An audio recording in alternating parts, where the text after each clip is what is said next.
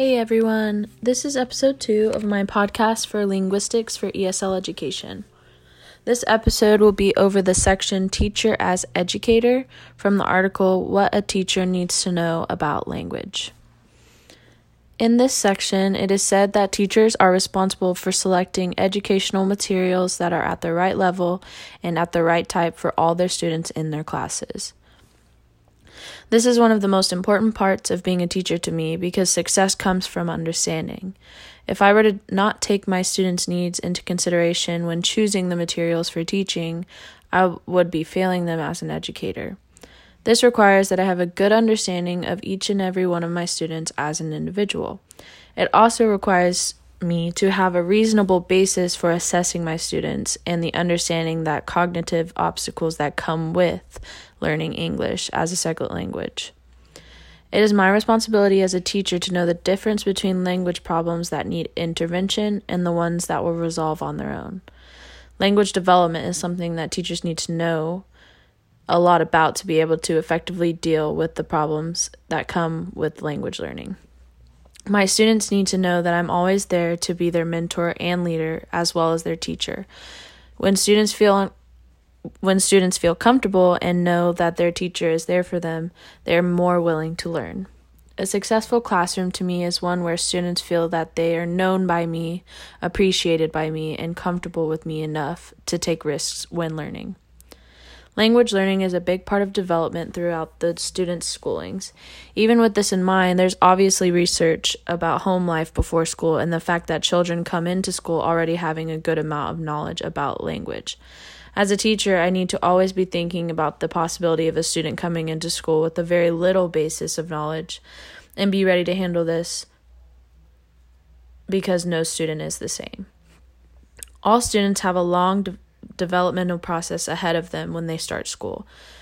The article states that children will acquire the grammatical structure and strategies from sophisticated ways of using language that come with maturity, with formal language use, and with challenging discussion topics.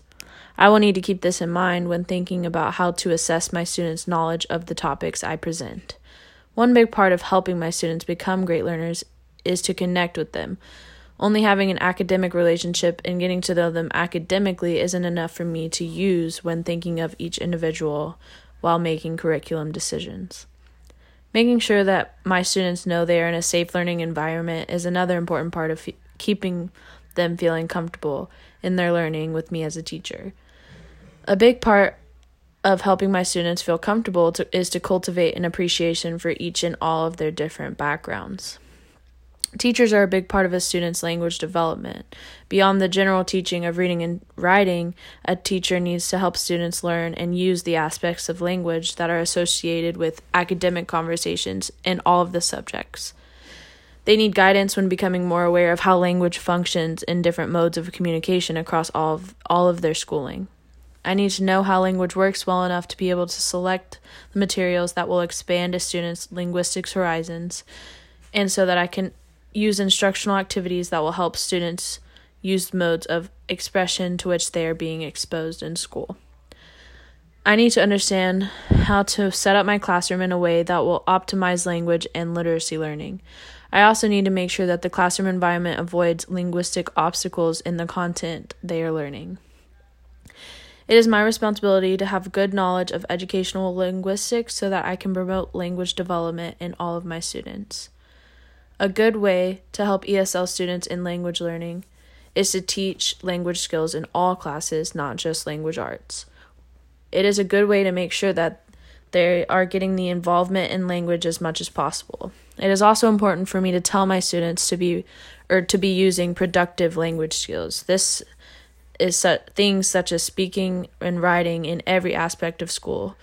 This is how I will ensure that my students are getting the enriched language development that they need with students that are learning a second language, it's important that we give them opportunities to struggle and allow flexibility and more time when it comes to assignments and activities.